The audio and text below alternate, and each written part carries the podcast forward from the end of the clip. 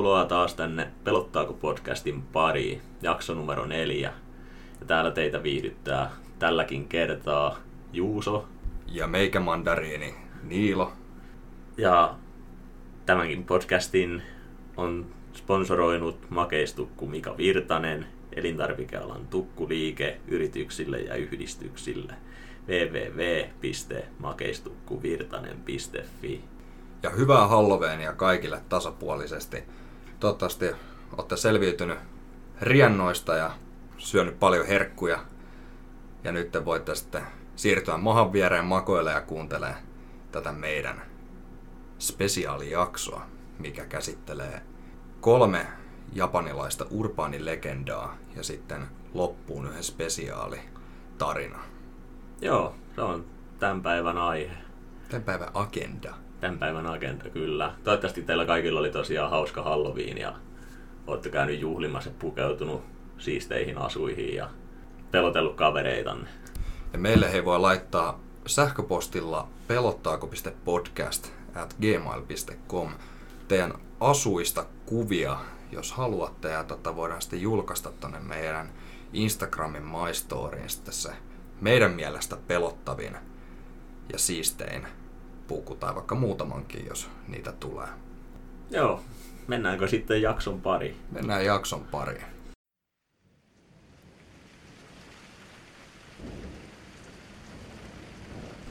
Ensimmäinen tarina. Eräänä pimeänä yönä samurai Okivara huomasi elegantin naisen, joka kantoi pionilyhtyä vaeltelemassa Edon kaduilla. Okivaralle naisen näkeminen oli rakkautta ensisilmäyksellä. Hän kutsui kauniin naisen Otsyun mukaan kotiin, jossa he keskustelivat ja nauroivat sekä nauttivat toistensa seurasta. Siinä yönä Okivaran naapuri, joka kuuli aavemaista naurua Okivaran puutarhasta, päätti kurkistaa aidan yli. Hän näki Okivaran pitelevän ei naista, vaan nauravaa luurankoa. Seuraavana aamuna Okivaran naapuri paljasti hänelle, mitä hän oli nähnyt. Kauhistuneena Okivara meni kysymään neuvoa papilta läheisestä temppelistä. Hämmästyksekseen Okivara löysi Otsun haudan temppelistä. Hän tajusi, että nainen, johon hän oli rakastunut, juuri edellisenä iltana oli kuollut kauan ennen kuin olivat edes tavanneet. Nyt kun Okivara tiesi totuuden, Otsun haamu ei enää ilmestynytkään hänelle. Jopa totuuden löytämisen jälkeen Okivara kaipasi Otsua epätoivoisesti. Jonkin ajan kuluttua hän ei enää kestänyt suruaan ja palasi temppeliin, jossa Otsua makasi haudattuna. Temppelin porteilla Otsu ilmestyi jälleen hänen eteensä. Hän ojensi kätensä ja pyysi Okivaraa seuraamaan häntä kotiin. Okivara tarttui epäröimättä hänen käteensä ja käveli hänen kanssaan pimeyteen. Viimeisen temppelivierailusen jälkeen Okivara katosi. Huolestunut pappi avasi Otsuun haudan. Arkun sisällä makasi kaksi ruumista. Okivara ja Otsu yhdessä ikuisesti.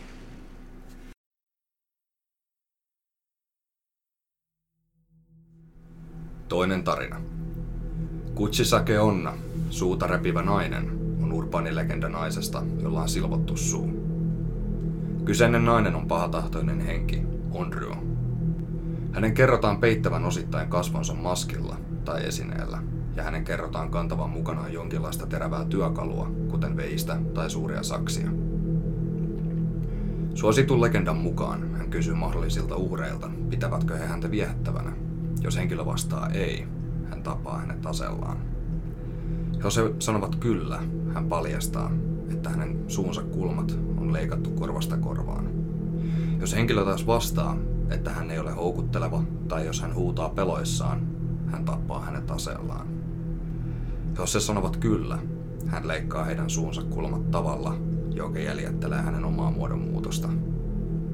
Yritys paeta Kuchisake onnasta johtaa myös kuolemaan.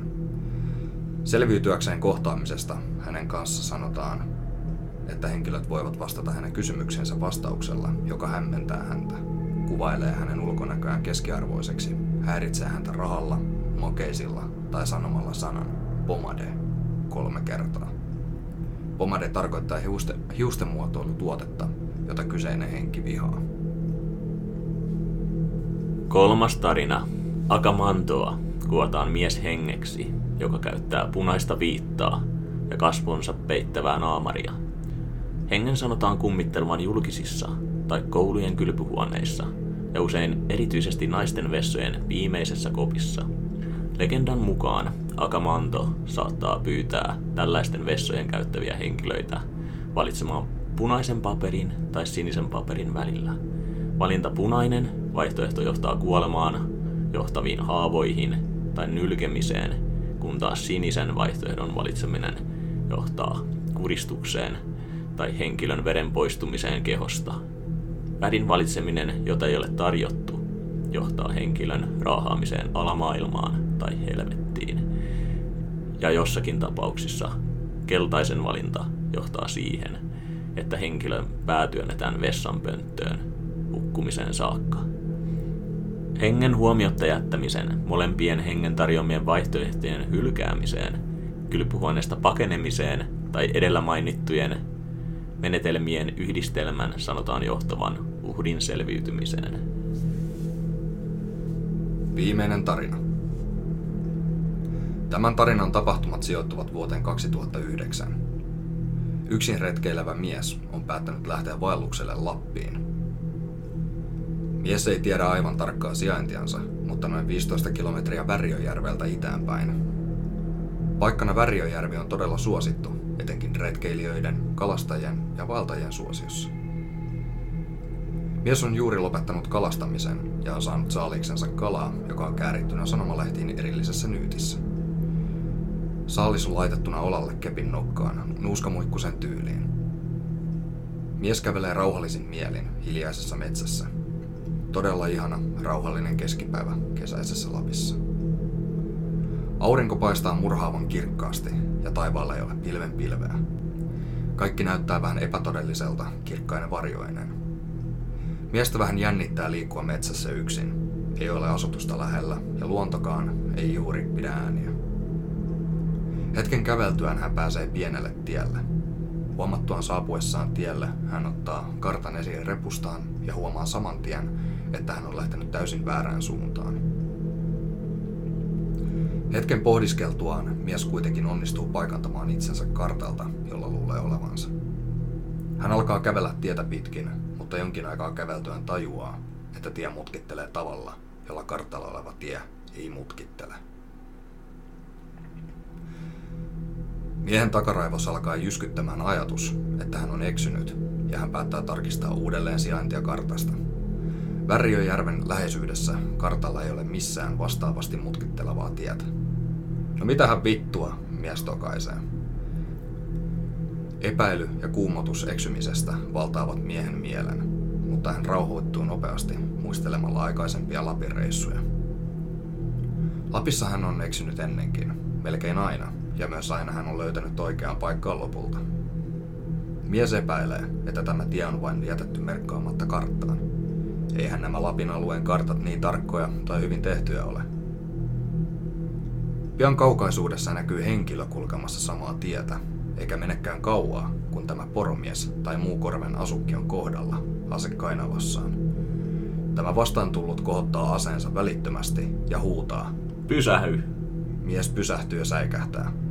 Yleensä alueen poromiehet tykkäävät jutella ja vaihtaa kuulumisia ihan liiaksi asti. Mitä siinä kannat nyytissäs? Vastaan tullut mies kysyy. Kalahan minä vain, mies vastaa. Näytähän. Poromies sanoo. Näytän sanomalehtiin käärityt kalat miehelle. Poromies laskee aseensa, helpottunut ilme kasvoillaan. Hän kysyy. Onkos pyssyä sinulla? Ei ole, vastaan. Tuus mukana sit. Täältä lähde pois. Poromies sanoo päättäväisesti. Vielä pari kilometriä, kunnes olemme Värriön menevälle tielle. Poromies kertoo. Sen jälkeen etit siellä asuvan lappalaisen, joka vie sinut täältä pois. Kävellessään mies alkaa miettimään, että mitähän täällä oikein tapahtuu, ja kysyy, miksi? Poromies katsoo hetken aikaa hiljaa metsikköön, eikä vastaa mitään. Lopulta hän sanoo, Et kuule ole ainut sielu siellä tiellä, mistä tulit.